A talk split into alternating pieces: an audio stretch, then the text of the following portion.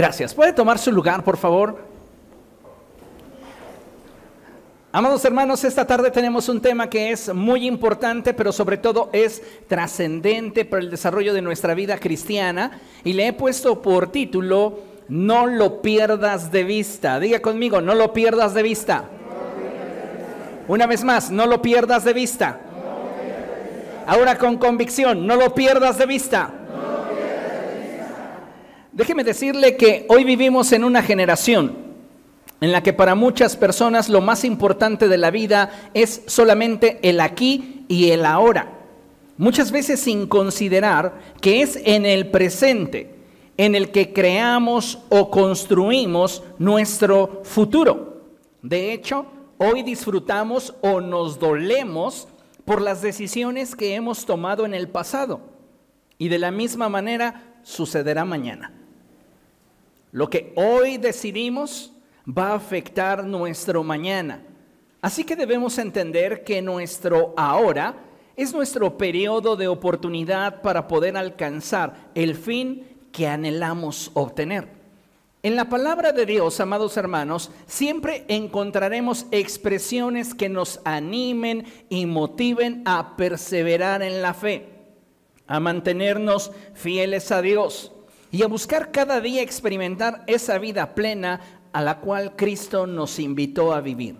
Sin embargo, hay un evento que muchas veces no todos tenemos presente en nuestro día a día, y es el que un día estaremos delante de la presencia del Dios Santo y Todopoderoso. Diga conmigo, Dios es santo y todopoderoso. Bueno, ante ese Dios que es santo y todopoderoso, en algún momento de nuestra existencia tendremos que presentarnos delante de Él. ¿Y para qué? Para darle cuentas de todo lo que hicimos mientras estuvimos en el cuerpo, haya sido bueno o haya sido malo.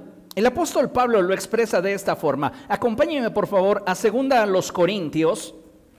Segunda epístola del apóstol Pablo a los Corintios, capítulo 5, verso 10. Segunda a los Corintios, capítulo 5, verso 10. Cuando lo tenga, diga gloria a Dios.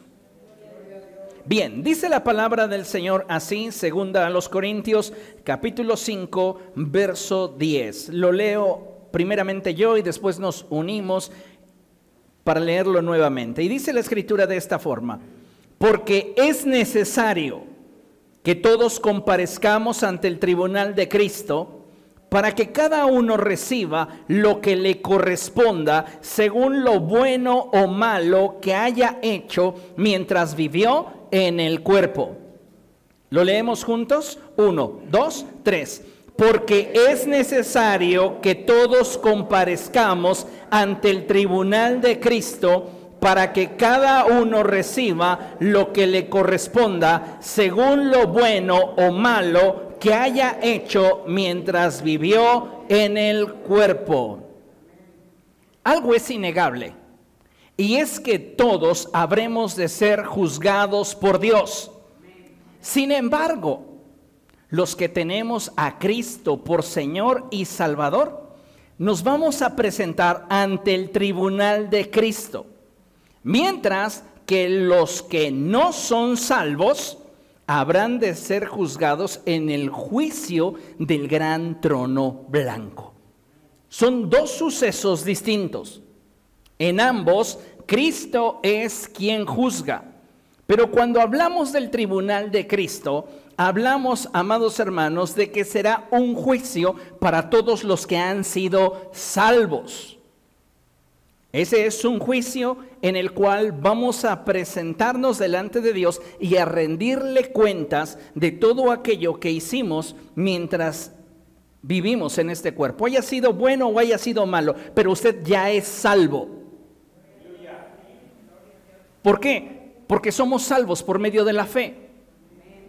Entonces, si usted ha recibido a Cristo en su corazón y usted busca agradar a Dios con todas sus fuerzas, y cada día busca presentarse delante de Dios siendo agradable a Él, el día que usted sea presentado delante de la presencia de Dios, usted estará ante el tribunal de Cristo. ¿Por qué? Porque usted es salvo. Pero si usted no ha decidido por Cristo y muriese sin Cristo, usted aguardará el gran juicio del trono blanco. Así que debemos de tener clara esta diferencia.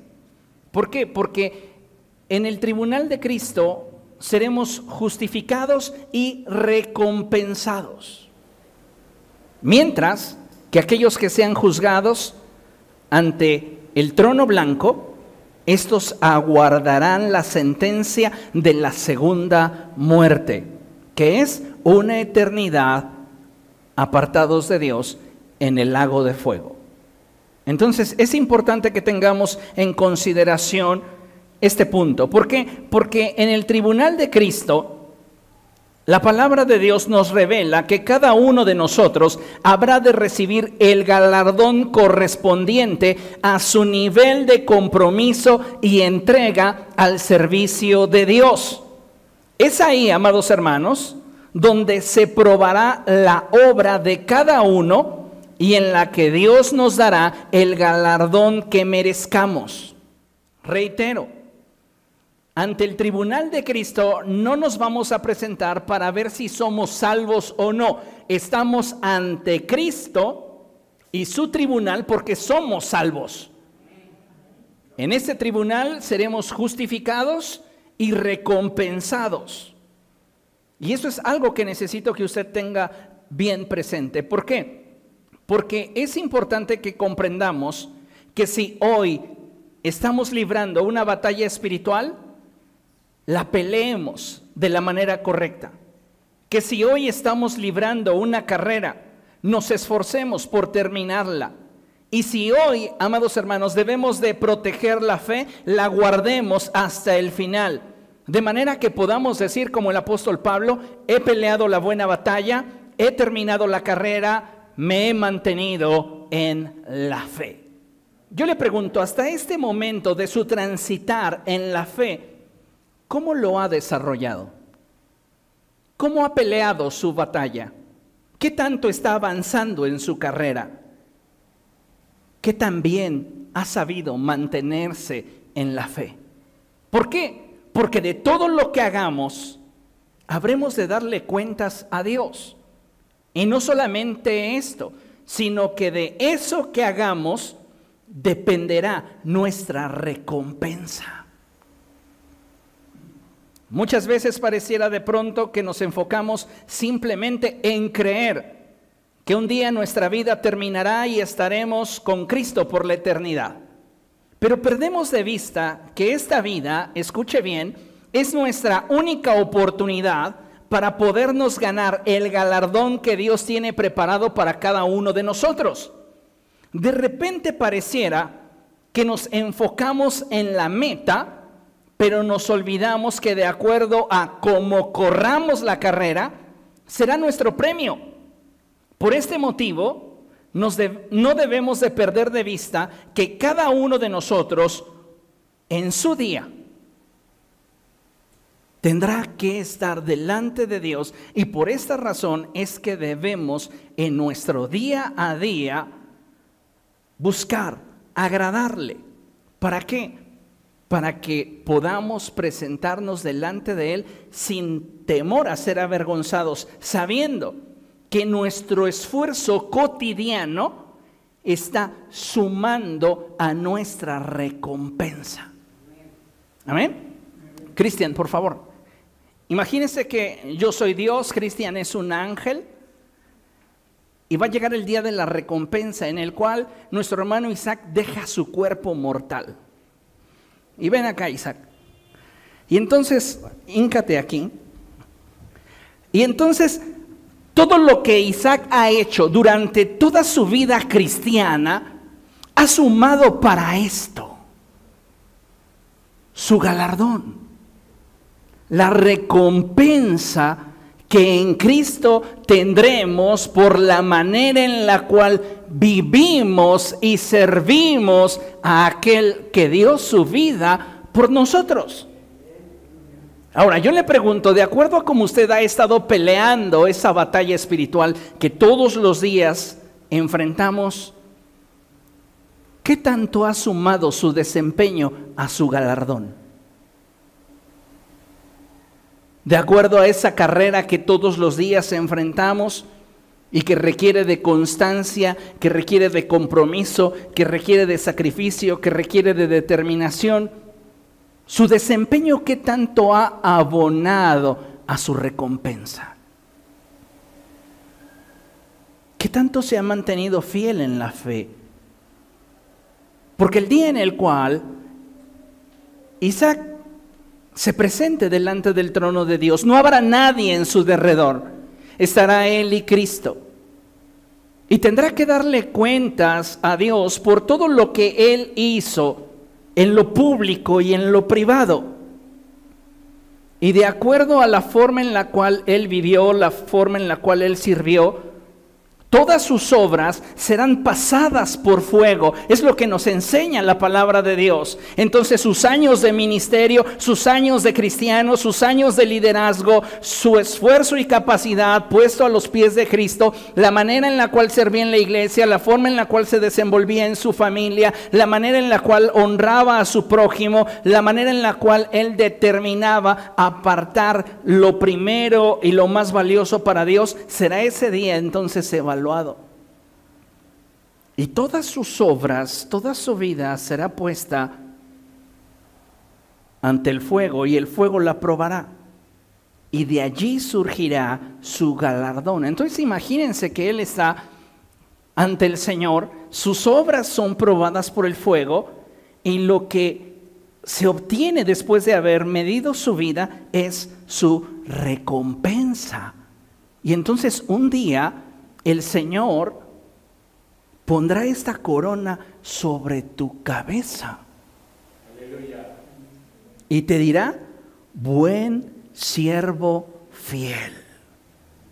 En lo poco fuiste fiel, en lo más te pondré. Aleluya. Pero para que esto suceda, yo tengo que tener una vida que realmente glorifique al Señor. Ahora, somos salvos, pero muchas veces perdemos de vista que en nuestro día a día estamos sumando para alcanzar nuestro galardón. ¿Cuántos de ustedes han escuchado que somos salvos por medio de la fe y no por medio de las obras? Entonces, ¿a qué abonan las obras? A esto, al galardón. Tú no puedes hacer nada para ser salvo. Eres salvo por medio de la fe, pero tus obras abonan para esto, para tu galardón. Amados hermanos, ¿comprenden esto? Sí. Excelente. Gracias. Sí. Ángel, llévate esto. El ángel que me ayudó. Gracias, Cristian. Mire, considere esto. Cada uno de nosotros, los que hemos puesto nuestra confianza y esperanza en Cristo, debemos procurar con diligencia que cada uno de nuestros días podamos presentarnos delante de Dios sin temor a ser avergonzados, buscando honrarle con cada expresión de nuestra vida, de modo que podamos recibir la recompensa completa. Si usted le entrega su vida a Cristo, usted debería cada día buscar con completa determinación presentarse todos sus días delante de Dios sin temor a ser avergonzado, buscando honrarle con cada expresión de su vida, pública y privada, de modo que pueda usted recibir la recompensa completa. Vean lo que dice 1 Corintios capítulo 9.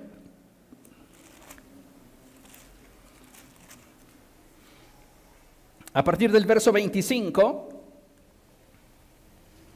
dice la palabra del Señor así. Todos los deportistas se entrenan con mucha disciplina. Ellos lo hacen para obtener un premio que se echa a perder. Nosotros, en cambio, por uno que dura para siempre. Así que yo no corro como quien no tiene meta. No lucho como quien da golpes al aire. Más bien golpeo mi cuerpo y lo domino. Lea conmigo. No sea que después de haber predicado a otros, yo mismo quede descalificado. El apóstol Pablo nos exhorta a tener una vida en la cual seamos celosos de vigilar nuestro desarrollo espiritual. ¿Para qué? Para que peleemos la buena batalla, para que terminemos la carrera, para que nos mantengamos en la fe. Una persona que no está vigilando su desarrollo espiritual, amados hermanos, es una persona que difícilmente va a poder avanzar de acuerdo al propósito que Dios tiene para su vida. Y necesitamos nosotros como pueblo del Señor estar muy atentos al desarrollo de nuestra vida espiritual. Es fundamental que cada uno de nosotros vigile la manera en la cual está desarrollando su caminar en Cristo. Yo no sé cuántos de ustedes han visto videos en las redes sociales donde ya prácticamente para llegar a la meta, el que se considera el ganador ya va celebrando, ya va moviendo sus manos, casi les dice que les puede ir firmando el autógrafo, y de repente llega alguien más y le gana. Pablo nos está advirtiendo y dice: no importa cuánto tiempo yo lleve sirviendo al Señor, yo debo de tener algo claro en mente, y es que yo no estoy luchando por ser salvo, porque soy salvo porque he creído en Jesús. Mi lucha se enfoca en poder sumar al galardón que Él un día me otorgará. Y eso pudiéramos verlo desde una perspectiva vanidosa. Ay, es que el hermano se esfuerza porque quiere una corona llena de gemas, de oro, de brillantes, que tenga las piedras preciosas más hermosas. Pero sabe, viéndolo desde la otra perspectiva, olvídese de la vanidad. Es lo que usted le ofrecerá a Cristo en el momento de adoración. ¿A quién le puedes ofrecer lo mejor de ti, lo mejor a tu alcance, lo mejor en tu capacidad, si no es a alguien que para tu persona lo vale? Y el día de Cristo, cuando comience a sonar el momento de adoración, lo que harán los santos será presentar delante de Él sus coronas, porque esa corona representa tu vida. Y si tú no estás viviendo de acuerdo a lo que Dios quiere llevar a cabo en tu vida, amado hermano, no podrás el día de Cristo recibir la recompensa completa. Mire a qué es a lo que me refiero. Acompáñeme a 2 Timoteo, capítulo 2, verso 15.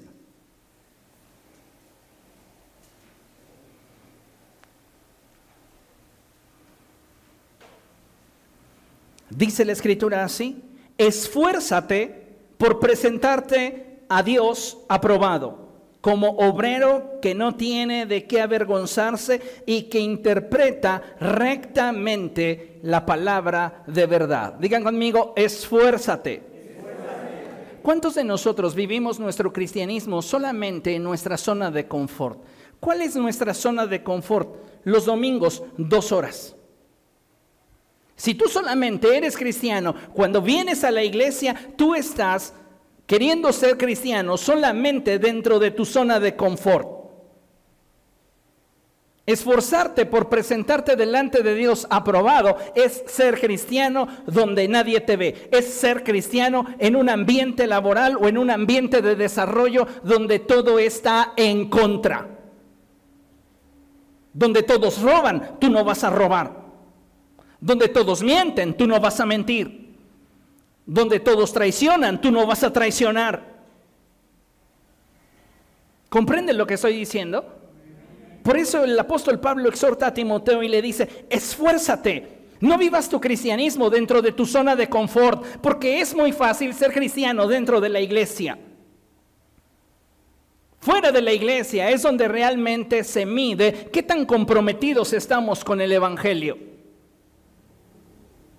En ese ambiente hostil, donde la gente en tu derredor no cree en Dios, donde se mofan del Evangelio. Amados hermanos, hoy creo que necesitamos despertar a un nivel de conciencia más elevado, en el que nos demos cuenta que simplemente reducir nuestro caminar con Cristo a lo que vivimos dentro de estas cuatro paredes 2 horas a la semana es realmente no tener un compromiso con Jesús.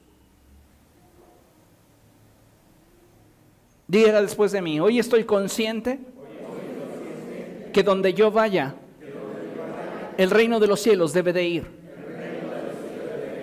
porque soy una lámpara encendida que no debería esconderse debajo de un cajón. Usted debería sentirse orgulloso de ser un hijo de Dios y cada día esforzarse por presentarse delante de Él como alguien que no tiene de qué avergonzarse. Ay, pastor, pero yo tropiezo constantemente. Vuélvase a Cristo. Cada vez que usted tropiece, regrese al Señor. El problema es cuando perdemos esa sensibilidad en nuestra conciencia y corazón y solo nos dedicamos a vivir la vida de acuerdo a la inercia de las circunstancias que se nos presentan. Ya no nos duele pecar, ya no nos duele fallarle al Señor, pero qué enorme diferencia es cuando tenemos el nivel de conciencia de saber que le hemos fallado al Señor y volvemos a Él para pedir su perdón, para pedir su misericordia. Recuerda, y esta es una figura que deberíamos abrazar. Cuando Jesús estuvo en la cruz, Él estaba con los brazos abiertos para recibirte en la condición en la cual llegaras. Y hoy su gracia sigue extendiéndose hacia cada uno de nosotros. Y por esta razón es que necesitamos incrementar nuestro nivel de entendimiento, sabiendo que no nos pertenecemos a nosotros mismos, sino que somos de Él. Tal y como lo expresan las Escrituras, somos ovejas de su prado. Así que, si realmente el Señor tiene un significado para tu vida, no pierdas de vista que todo lo que hagas suma a la recompensa que un día el Señor te dará. Y esa recompensa servirá para que tú tengas algo que ofrecerle en la eternidad. Porque ya en la eternidad no podrás decirle al Señor: yo quiero servir en evangelismo. ¿A quién vas a evangelizar? En la eternidad no podrás decirle: Señor, heme aquí, envíame a mí. ¿A dónde te va a enviar si el momento de servirles hoy? A veces no entendemos y pensamos que es hasta la eternidad. Allá sí seré un gran evangelista. No, allá los cargos ya no tendrán sentido alguno. Cristo será el centro. Él es la lumbrera. Ahora, alguien pensará: yo no sirvo a Dios ni le sigo esperando una recompensa. Si usted es de esa clase de personas, déjeme decirle que le hace falta leer más Biblia. Se oye loable. Ay, es que el hermano, míralo, es tan espiritual que no sirve a Dios buscando recompensa. A veces llegamos a pensar que la expresión pura del amor es aquella en la cual no se exige nada a cambio. Pero un amor sano siempre esperará algo.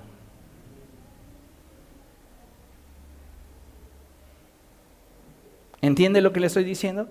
De tal manera amó Dios al mundo, que dio a su Hijo unigénito. Él nos amó y nos dio pruebas de su amor.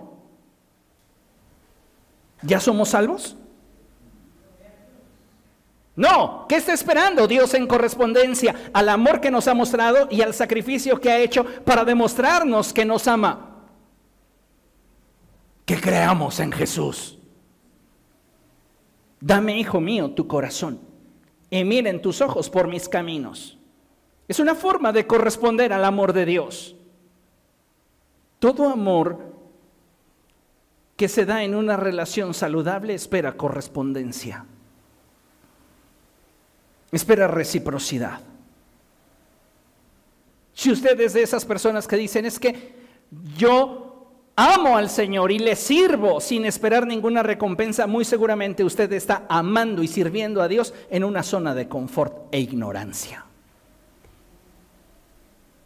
¿Por qué no esperas nada a cambio? Porque lo que estás dando no te está costando. El día que tú sirvas a Dios y ames a Dios con toda tu intensidad, con toda tu potencia, con todo tu ser y te sacrifiques de veras, vas a esperar algo a cambio. Es como en los términos naturales. De acuerdo al nivel del valor que tiene aquello que entregas es lo que esperas. Si tú estás entregando sobras, ni te interesa que te den las gracias, ni te interesa que te correspondan. Pero cuando lo que das tiene realmente valor y significado para ti, estás esperando algo, y no porque lo hayas hecho, porque hayas esperado eso, sino simplemente porque el acto del sacrificio lo implica.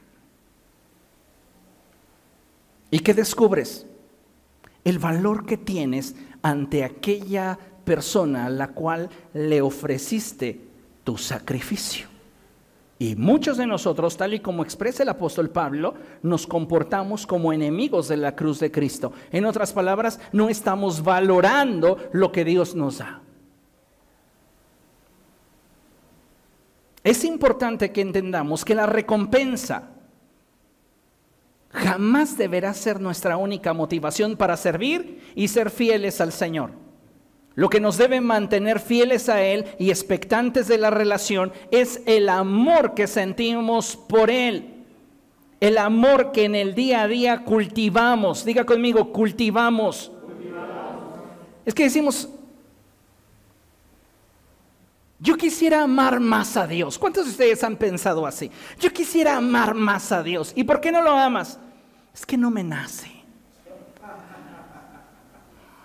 A veces pensamos que el amor en una relación es algo que de repente te debe de brotar. Lo que de repente te brota es algo concerniente a una etapa de las relaciones interpersonales que conocemos como enamoramiento. Cuando te enamoras, es de repente como un chispazo. Cuando amas es una decisión de abrazar a una persona con sus defectos, con sus errores, con sus fallas, con sus actitudes que pensaste que al paso de los años lo ibas a cambiar y hacer a tu manera, y te diste cuenta después de muchos años de relación que esa persona no va a cambiar. Amor es decidir cada día amar a esa persona. Y si tú quieres amar a Dios de acuerdo a la intensidad que hay en tu corazón, lo que necesitas hacer es cultivar todos los días ese amor. Habla bien de Dios ante tus adversidades. Perdí el empleo, el Señor proveerá. Tengo una enfermedad, el Señor me sanará. Tengo una dificultad, el Señor me sacará adelante. Estás cultivando admiración por el Señor, y de la admiración siempre brota el amor. El problema de muchos de nosotros es que no cultivamos, esperamos los chispazos. Y si tú estás esperando los chispazos para comprometerte más o amar más al Señor, no has entendido realmente lo que implica una relación que tiene profundidad. Le pregunto, ¿qué tanto ama usted al Señor? No es la recompensa la que debería ser nuestra motivación, no es lo que Él nos va a dar. Lo que debe de motivar mi servicio y fidelidad a Dios es el amor que siento por Él y el amor que día a día cultivo en mi mente y en mi corazón. Por eso la Escritura dice cosas como estas: bien puestos los ojos en Jesús, el autor y consumador de nuestra fe.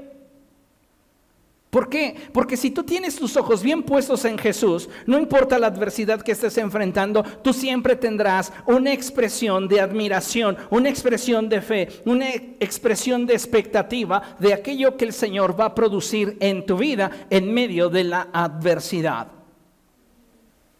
Ahora bien, debemos de recordar que el galardón que habremos de recibir de parte de Dios será nuestro testimonio eterno de lo que hicimos por la causa de Cristo. No todos tenemos el mismo nivel de fe, porque no todos hemos cultivado nuestra fe de la misma manera. Para muchos de nosotros la fe está de este tamaño: conocí a Jesús, me perdonó mis pecados, hoy soy su hijo y espero ser salvo. Ahí se quedó tu fe. Y lo único que estás esperando, perdóname por la expresión, pero es morirte y estar en el cielo. No hay otra ambición. Y sabes, nuestra ambición debería ser que cada día de nuestra vida glorifique a Dios. Tu galardón será tu testimonio eterno. ¿Te imaginas? ¿Cómo va tu corona? En los registros bíblicos tenemos a una persona que estoy seguro va a tener un galardón más grande que muchos otros cristianos. ¿A quién se refiere, pastor? A Moisés seguramente, ¿verdad? Todos pensaríamos en Moisés. Imagínense el galardón de Moisés, el galardón de Elías, el galardón de Pablo. No, eso sí, hablamos ya de ligas mayores. Pero alguien que va a tener un galardón mayor que muchos cristianos es simplemente el ladrón que estaba junto a Jesús. A él ni lo discipularon, él ni fue bautizado, este hombre ni siquiera formó parte de un grupo por el cual laborar o servir al interior de una iglesia, simplemente creyó con tal convicción de que Jesús era quien había predicado ser. Y su fe lo vinculó a decirle a Cristo: acuérdate de mí cuando vengas en tu reino. Y el Señor le dijo: de cierto te digo que hoy estarás conmigo en el paraíso. Jesús ya tenía para este hombre una recompensa. ¿Por qué? Por causa de su fe. Fue osado lo que este hombre hizo. No se avergonzó de dar testimonio de Jesús, ni frente al otro ladrón, ni frente a toda la gente que estaba gritando: si eres el Cristo, baja de esa cruz. A otros sanó, a otros salvó, y no puede salvarse a sí mismo. Este hombre desafió todo ese ambiente negativo y brilló en medio de la oscuridad.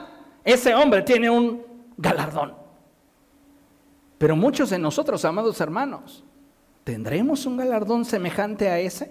¿Cuánto tiempo fue cristiano el ladrón?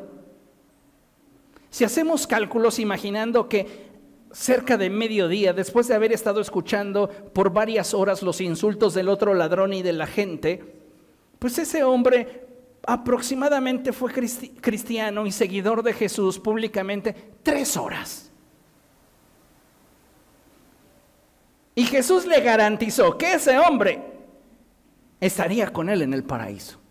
Y que un hombre que tiene una fe de 3 horas tenga un galardón más grande que el tuyo. Dile al de al lado: no se vale, no te pases.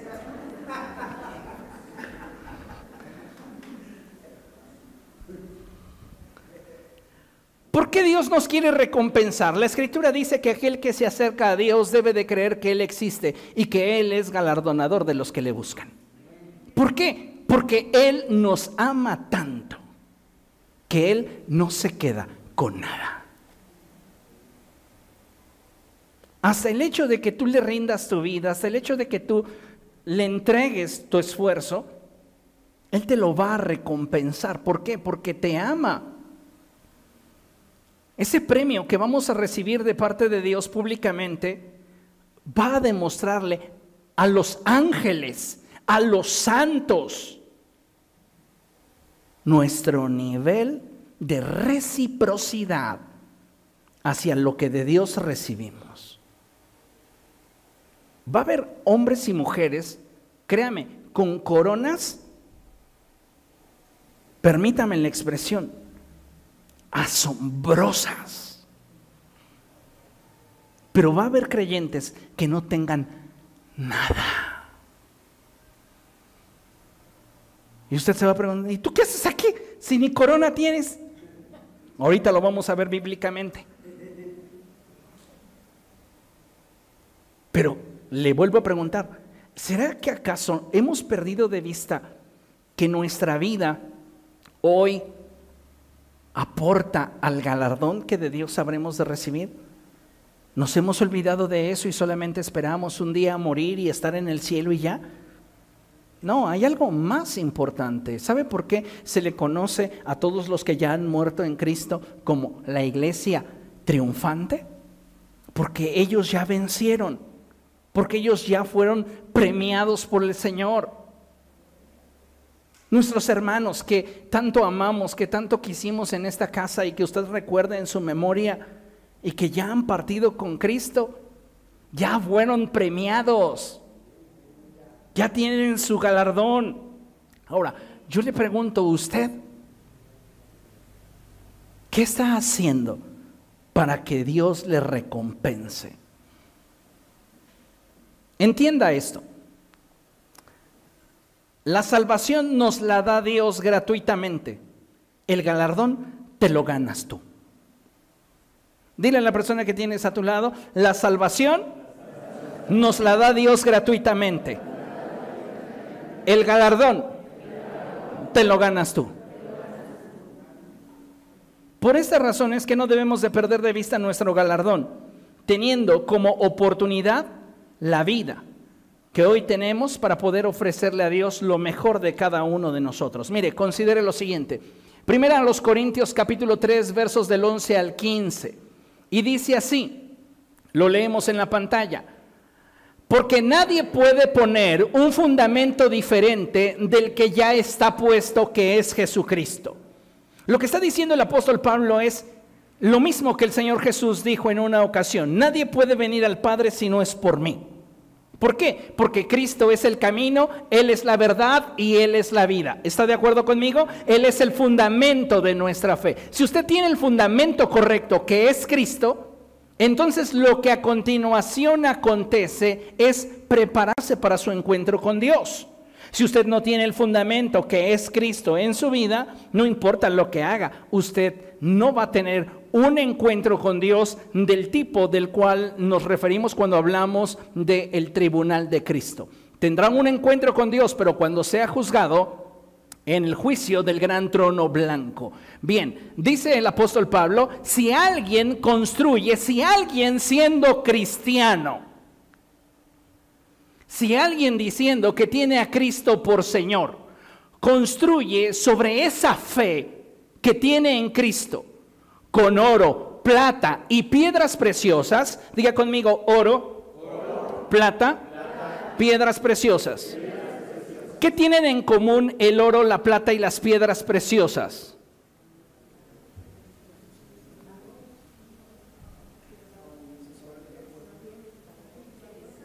¿Qué dijeron? Valor, son costosos. No cualquiera da lo mejor de sí por algo que no cree. Y si tú vas a dar algo de valor, algo que cuesta realmente, es porque crees. La pregunta aquí es, todos decimos tener fe en Cristo, pero no todos invertimos lo mismo por Cristo. ¿Por qué? Porque no todos amamos igual a Jesús. ¿Y por qué no todos amamos de la misma manera? Porque no todos tenemos el mismo nivel de relación.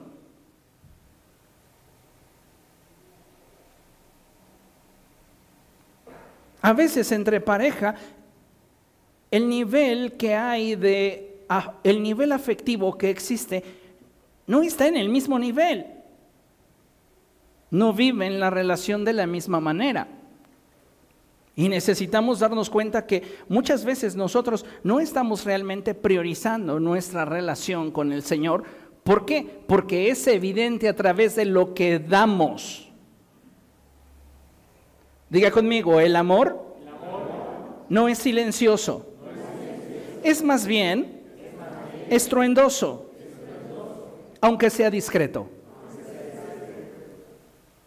No puedes decir que amas si eres indiferente, si eres insensible, si no hay un desprendimiento de tu parte para mantener el vínculo vivo. En otras palabras, no te importa que se pierda el vínculo, no amas. Y muchos de nosotros, amados hermanos, refiriéndolo al nivel de nuestra fe, no estamos desprendiéndonos de nada para que el vínculo con el Señor se mantenga. No estamos desprendiéndonos de nada de valor. Dice el apóstol, si alguien construye sobre este fundamento con oro, plata y piedras preciosas, con lo costoso, va a obtener de ello una recompensa. Pero si alguien, teniendo la fe en Jesucristo, lo que le da al Señor es semejante a la madera, al heno y la paja, ¿qué tienen en común? La madera, el heno y la paja. Que tienen poco valor, que se consumen, que se queman.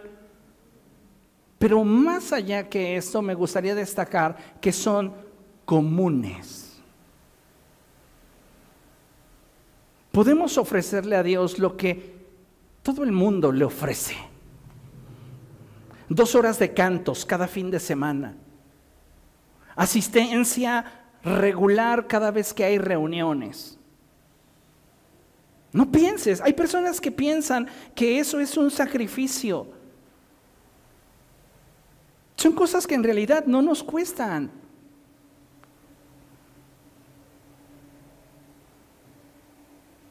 Hay personas que están esperando un like en su fotografía de sus redes sociales. Y sabes, eso es algo que a la gente no le cuesta. Eso no te dice nada. Porque las acciones siempre van a implicar un desprendimiento cuando éstas tienen trascendencia. Si tú, siendo cristiano, le das a Dios lo común, lo que todo el mundo le puede dar, no estás haciendo una diferencia. Entonces, lo que tú estás colocando sobre el fundamento de tu fe es comparable a aquello que ofrecemos como la madera, el heno y la paja. Y dice la Escritura que la obra de cada cual se mostrará el día del juicio, porque este día la dejará al descubierto. Y escuche, el fuego la dará a conocer y pondrá a prueba, lea conmigo, la calidad del trabajo de cada uno. Diga conmigo, calidad. Una vez más, calidad. ¿Qué es para usted calidad? Hemos escuchado términos como quiero que me des tiempo de calidad, quiero que me des una comunicación de calidad, quiero que me puedas corresponder con atención de calidad. ¿Qué es para usted calidad? Es algo que implica esfuerzo, es algo que va más allá de lo común. ¿A cuántos de ustedes les gusta que los traten en serie? ¿Cuántos de ustedes esperan que se les trate de manera especial, al menos por las personas a las cuales ustedes aman? Calidad es distintivo de, valga la redundancia, diferencia. ¿De qué manera estamos haciendo la diferencia en nuestro servicio al Señor si le damos al Señor lo que nos sobra? Dice la Escritura que en aquel día el fuego dará a conocer y pondrá a prueba la calidad del trabajo de cada uno. Ah, sí, fuiste edecán. ¿Cuántos años serviste en mi casa como edecán? No, señor, pues yo serví cerca de 10 años como edecán. A ver, mete sus años de ministerio al fuego. ¿Tú qué hiciste? No, pues yo fui líder de jóvenes. ¿Cuántos años? 10 años. mete su ministerio al fuego. ¿Tú qué hiciste? No, yo discipulé. ¿Cuántos años? 5 años. Mete su ministerio al fuego. Y ahí sale que le decan. Sonreía, pero por dentro decía, ay, otra vez el que tira siempre el refresco. El que disipula. Bienvenidos, hermanos, aquí está el que nunca aprende. La actitud, la motivación con la que haces las cosas, ese día va a ser probado. Y dice la Escritura que el fuego dará a conocer y pondrá a prueba la calidad del trabajo de cada uno. Lea conmigo. Si lo que alguien ha construido permanece, recibirá su recompensa. Pero si su obra es consumida por las llamas, él sufrirá pérdida. Lea en voz alta. Será salvo, pero como quien pasa por el fuego. ¿Y tú qué haces aquí sin corona? Pues soy salvo. ¿Pero por qué no tienes corona? Es evidente. No dio. No amó lo suficiente. Si está ahí, es porque tuvo fe. Pero imagínense, en el momento de la adoración, donde comienza a escucharse esa adoración sublime, y veremos al Altísimo en su trono, y a Jesús a la diestra de Dios, donde multitudes y millares de ángeles doblarán sus rodillas, y solo la iglesia podrá quitar su corona y ponerla a los pies de Jesús. Los que no tengan nada mirarán y dirán, debí de haberme involucrado en el servicio a Dios, debí de haberle honrado, debí de haber obedecido, debí de haber... Eres salvo, estás en el cielo, no te van a mandar al infierno. Pero no tendrás oportunidad de participar de lo sublime, porque no habrá nada más sublime en el cielo que los momentos de adoración. Eso, amados hermanos, es maravilloso y necesitamos entenderlo. Muchos de nosotros podríamos justificar nuestra vida infructuosa detrás de un sinfín de cosas, como nuestra edad. Ay, es que si yo estuviera más joven. ¿Cuántos de ustedes recuerdan a nuestra hermana Berta? Nuestra hermana Berta era un ejemplo, esa mujer. Ya era una mujer de edad avanzada y ella siempre me decía, ay, pastor, ¿se acuerda? Era una mujer de una voz grave. Ay, pastor, si yo hubiera llegado aquí más joven, nadie me vería ni el polvo. Esa mujer, en los últimos años de su vida, le colocaron 2 prótesis en cada una de sus rodillas, respectivamente. Una prótesis en la izquierda, una en la derecha. Estuvimos con ella en su recuperación. Después de su recuperación, ella decía, yo no puedo servir en muchas cosas, pero voy a traer lo necesario para que se haga la limpieza en la casa del Señor. Y usted la veía trayendo el fabuloso, o el jabón Roma, o la escoba, y si ella no podía hacerlo, enviaba a sus familiares no creyentes a dejar el insumo en la casa del Señor. Su actitud y la pureza de su corazón para sumar al avance del Evangelio, ¿usted cree que no le propició un galardón? La hermana ya disfruta de su galardón. ¿Y usted? ¿Cómo vamos? ¿Cómo vamos? Nos justificamos en nuestra edad, nos justificamos en nuestra condición socioeconómica, nos estamos constantemente justificando en todo lo que en derredor a nosotros acontece. Y lo que no deberíamos de perder de vista es que si lo que estoy haciendo por el reino de los cielos no refleja verdadero desprendimiento y calidad, yo lo estoy colocando sobre mi fe como algo que es común. Madera, heno, paja. ¿Cómo preparaste tu clase? Tú que eres maestro de jóvenes, de adolescentes o de niños, ¿cómo lo hiciste? No, pues es que no me daba tiempo, entonces abrí la Biblia y... este me gusta, sí, de este. Amados hermanos, piense cómo está usted ofreciéndose al Señor. Eso es importante. ¿Cómo estamos edificándonos en nuestra fe? Porque podemos llegar con muchos años de ministerio a la presencia de Dios y que al final todo lo hayamos hecho en madera, heno y paja. Mete sus años de ministerio al horno. Imagínese usted en su mente para que comprenda, así como un horno pizzero de banda. Y ahí van sus 20 años de ministerio, sus 30 años de conocer a Cristo y no salió nada. Que no le haya alcanzado ni para un anillo.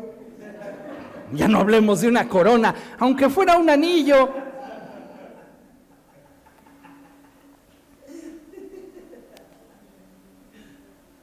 Tal vez le parezca gracioso, pero es algo que debemos de considerar con seriedad. Mire, Dios no espera de nosotros esfuerzo y sacrificio sin relación. Eso es algo muy importante que quiero que lo tenga presente, porque a veces nos ocupamos más de la obra del Señor que del Señor de la obra. Y Dios no está esperando de ti esfuerzo y sacrificio, sino lo antecede una relación. ¿Qué es lo que le da valor al esfuerzo y el sacrificio? La relación. Si nosotros no estamos cultivando una relación con el Señor, solo nos estamos cansando y nos estamos gastando. ¿Comprende eso? Ahora, Dios espera que por causa de que lo amamos y nos interesa la relación, lo demostremos con acciones. Ahí tiene un asterisco. Y en ese punto quiero decirles que la forma en la cual Dios quiere que le demostremos lo que Él es para nosotros es a través de nuestras acciones. No basta con un sentimiento real pero reprimido. Porque de hecho yo pienso que si existe un sentimiento real reprimido, en realidad no es tan real. Porque vuelvo a mencionarlo, lo que es real tiende a ser escandaloso, aunque sea discreto.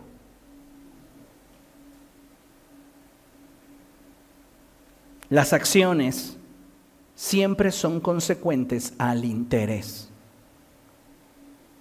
Si no tenemos interés en mostrarle al Señor que le amamos, no va a haber de nuestra parte acciones, no va a haber de nuestra parte sacrificios. Hace mucho tiempo entrevisté a una persona que llevaba años en el Evangelio y le pregunté, ¿por qué nunca te has involucrado en un área de servicio? ¿No te sientes incómodo en tu vida espiritual siendo infructuoso? ¿Infructífero? Y es que dijo, es que yo veo que no hace falta que yo haga algo, todo está bien.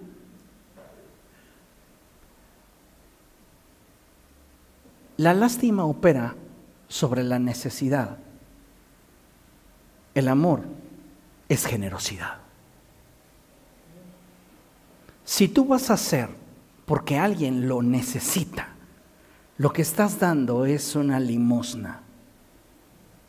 Si tú das porque te nace darlo, sin que esa persona lo necesite, lo que tú estás dando es reflejo de tu amor y generosidad. Ahora, Dios no espera de nosotros esfuerzo y sacrificio sin relación. Dios espera que por causa de que lo amamos y nos interesa la relación, lo demostremos con acciones, de forma que no, lea conmigo, no haya dudas para nosotros. ¿Cómo es eso?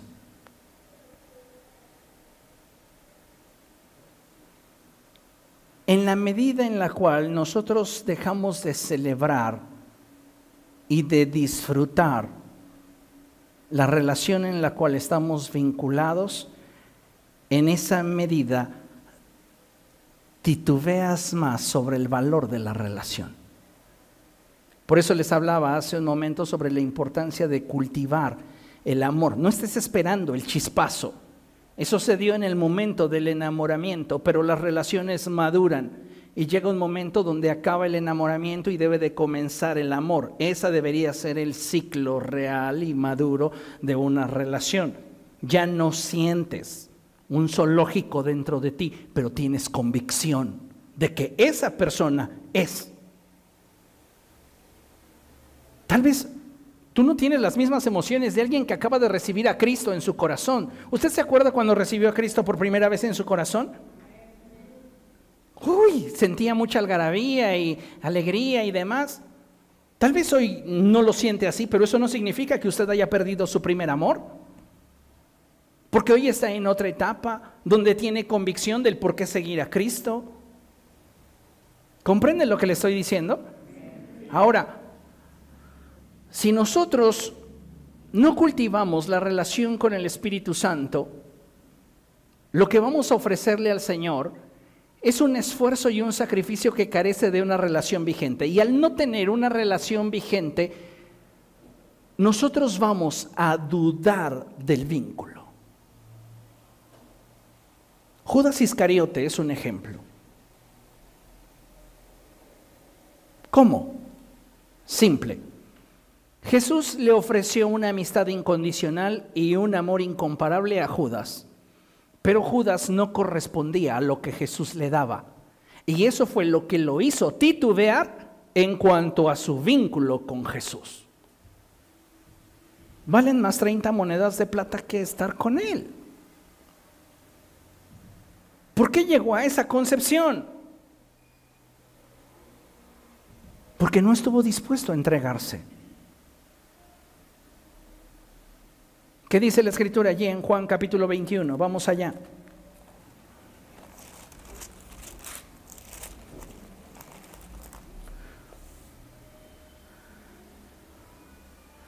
A partir del verso 15, ahí tenemos un subtítulo que dice: Jesús restituye a Pedro. Cuando lo tenga, diga gloria a Dios. Dice la palabra del Señor así: cuando terminaron de desayunar, Jesús le preguntó a Simón Pedro: Simón, hijo de Juan, ¿me amas más que estos? Y entonces Pedro respondió: sí, Señor, tú sabes que te quiero. Apacienta mis corderos, le dijo Jesús. Y volvió a preguntarle: Simón, hijo de Juan, ¿me amas? Sí, Señor, tú sabes que te quiero, cuida de mis ovejas. Por tercera vez Jesús le preguntó: Simón, hijo de Juan, ¿me quieres? A Pedro le dolió que por tercera vez Jesús le hubiera preguntado: ¿me quieres? Así que le dijo: Señor, tú lo sabes todo, tú sabes que te quiero. Entonces Jesús le dijo: apacienta mis ovejas. ¿Cómo traduciríamos, sin querer profundizar demasiado, el apacienta mis corderos, el cuida de mis ovejas y el apacienta mis ovejas? ¿Cómo lo traduciría sin que usted se convirtiera en un teólogo?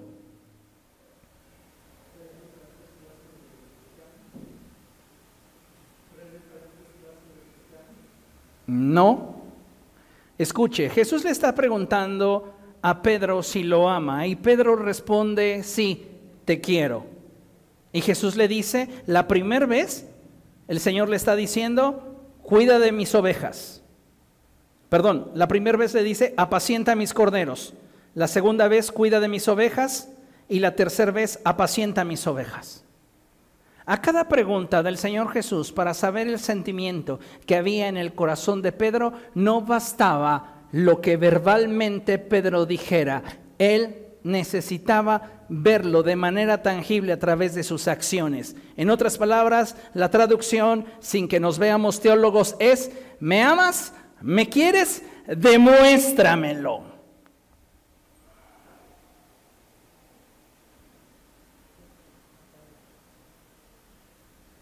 Tan simple. Demuéstramelo.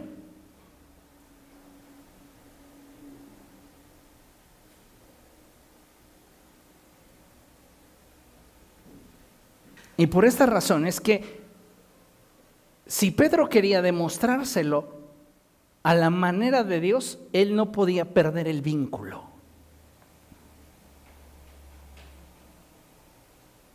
Pedro ya se había olvidado de todo lo que había vivido con Jesús y ya estaba lancheando. Uno de ellos dice: es el Señor. Pedro se viste, se acerca a la orilla donde está Jesús, y Pedro está recordando la manera en la cual traicionó al Señor. Eso para Jesús ya fue irrelevante. ¿Por qué? Porque Jesús conoce el corazón de Pedro y Jesús sabe que Pedro lloró amargamente. Tú no lloras amargamente solo porque te has equivocado. Lloras amargamente porque sabes que eso te ha limitado en conectarte a lo que para ti es valioso. Jesús sabe que ya Pedro ha sufrido demasiado. No viene a reprocharle lo que él hizo mal. Jesús lo único que quiere es que sepa que él, como lo ama, está esperando algo de reciprocidad. ¿Me amas? Sí, te quiero. Demuéstramelo.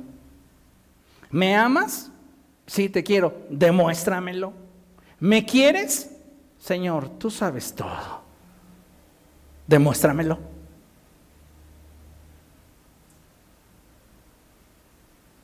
Pero vivimos en una cultura tan dañada que el demuéstramelo es ofensivo para muchas personas.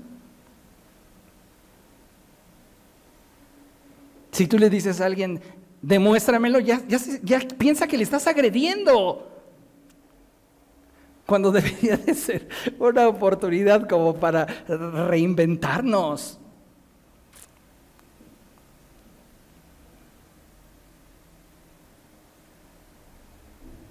Necesitamos acercarnos más al Señor, conscientes de que todo lo que hagamos suma a nuestra recompensa. Ahora, considere esto. Para ganar el premio hay reglas. Diga conmigo, para ganar el premio, hay reglas. Hay reglas. ¿Se acuerdan ustedes de cierto político que años atrás se fue al maratón de Berlín y que en realidad ni siquiera lo corrió, nada más apareció como 2 calles antes y cruzó la meta diciendo: yo fui quien gané?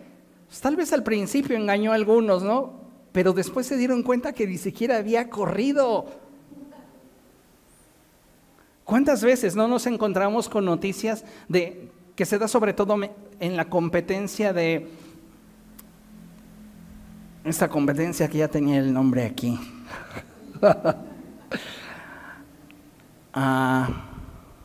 La caminata. Esa es una disciplina bien difícil. Y aquel que ganó la medalla, de repente dicen: detengan todo, detengan la premiación. Estamos analizando los videos y ese ganador flotaba, porque la caminata tiene sus reglas. Porque si usted flota, usted ya no lleva caminata, usted está corriendo. Y esa es otra competencia. Entonces, flotar en la caminata es una falta que amerita una sanción. Y si usted acumula 2 sanciones, usted es expulsado de la carrera, porque usted no está en la caminata, usted está corriendo. Y eso es hacer trampa. Si usted quiere el premio, usted tiene que correr según las reglas. Vamos a 2 Timoteo, capítulo 2, verso 5.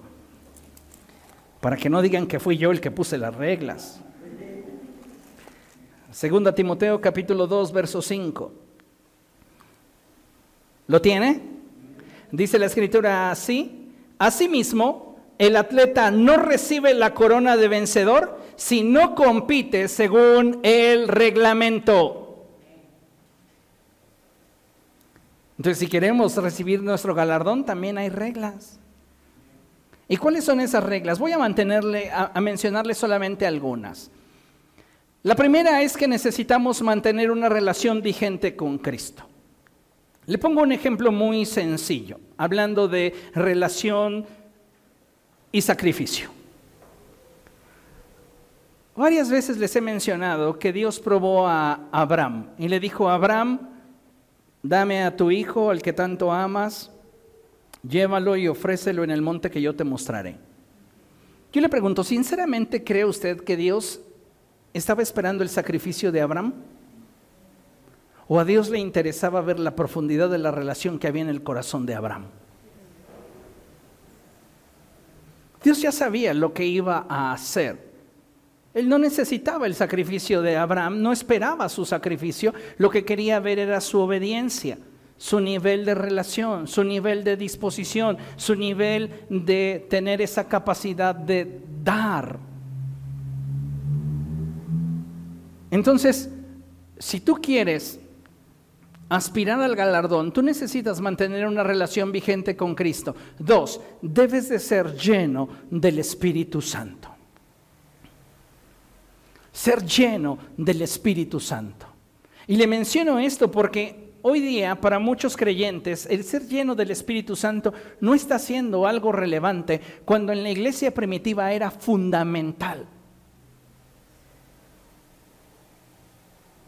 Sin que usted levante su mano, yo quiero preguntarle, ¿usted es lleno del Espíritu Santo?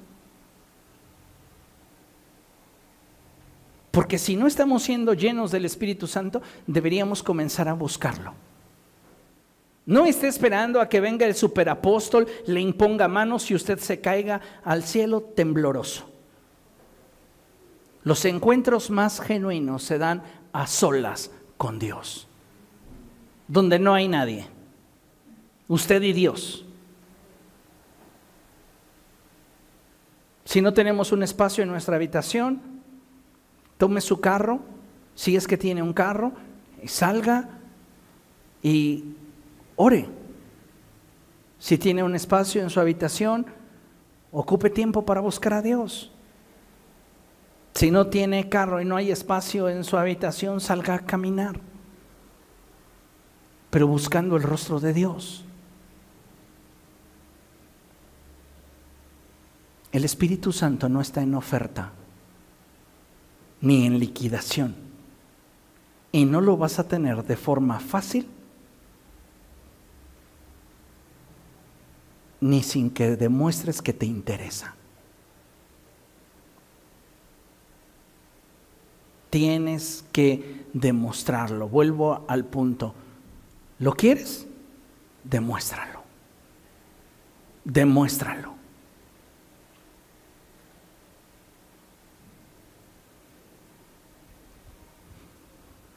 Tenemos que vivir en el Espíritu. Y es decir, debemos de dejar que el Espíritu Santo gobierne sobre nuestra vida y nos dirija. ¿Para qué? Para entonces poder honrar a Dios con nuestra vida. Y esto es dar buen testimonio. El apóstol Pablo dice que no debemos de ser tropiezo ni a judíos, ni a gentiles, ni a la iglesia de Dios. Ten un buen testimonio. ¿Qué más debo de hacer? Ganar a otros para Cristo. Tienes que ganar a otros para Cristo. ¿Amén? Amén. ¿Cuántos de ustedes van a ganar a otros para Cristo? Amén. Hágalo. De testimonio de su fe. ¿Qué otra cosa debo de hacer? Debo de poner al servicio de Dios todo aquello con lo cual Él nos ha bendecido y nos ha dado el privilegio de poderle ofrecer. Y esto incluye nuestro tiempo, nuestros recursos, nuestro esfuerzo y una buena actitud.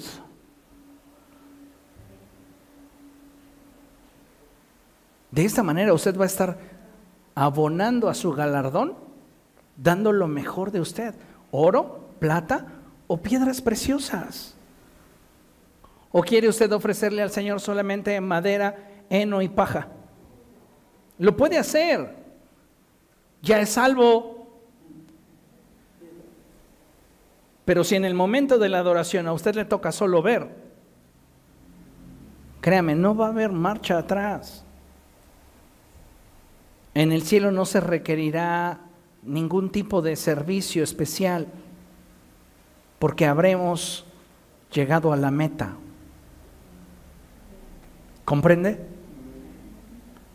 Es importante que como hijos de Dios seamos celosos de aquello que Dios ha depositado en nosotros, y entonces tomemos la iniciativa para cada día buscar multiplicar la gracia que de Dios hemos recibido.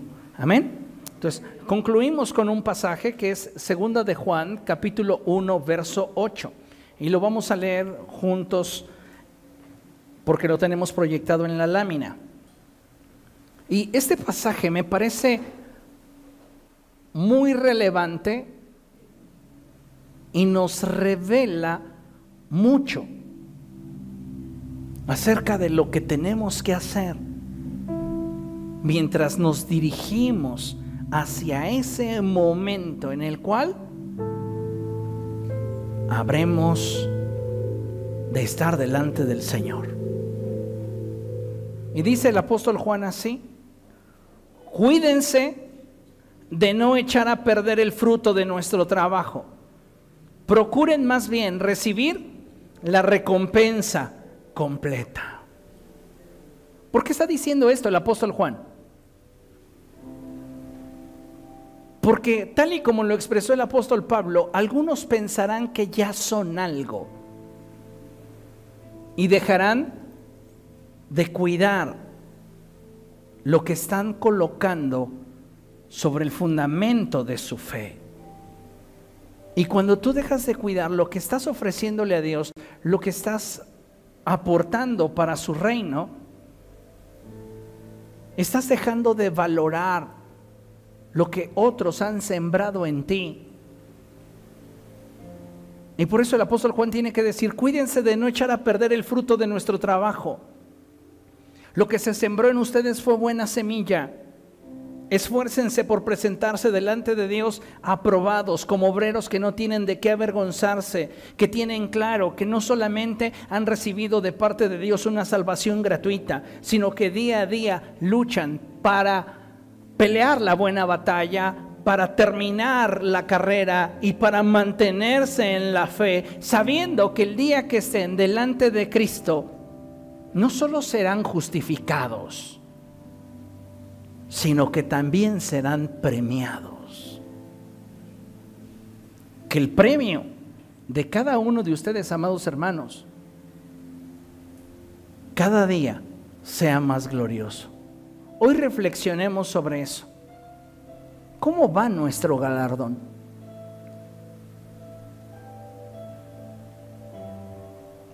Todo lo que has hecho en el Señor cuenta. Pero lo que trasciende es lo que has hecho dando lo mejor de ti. Amén. Póngase de pie, por favor. Vamos a dar gracias al Señor.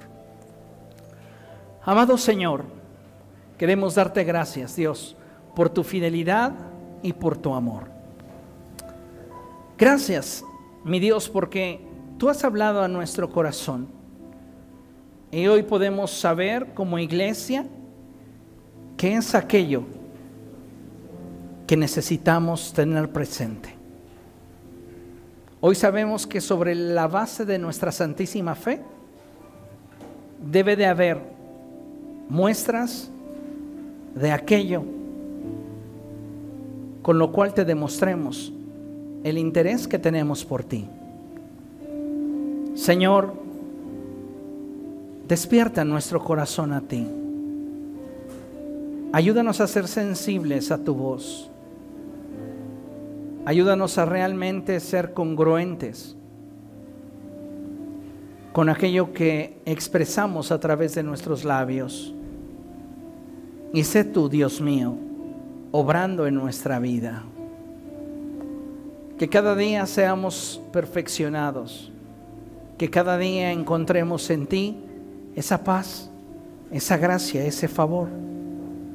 Que tu bendición sea sobre todos y cada uno de los que hoy, con un corazón humilde, sencillo,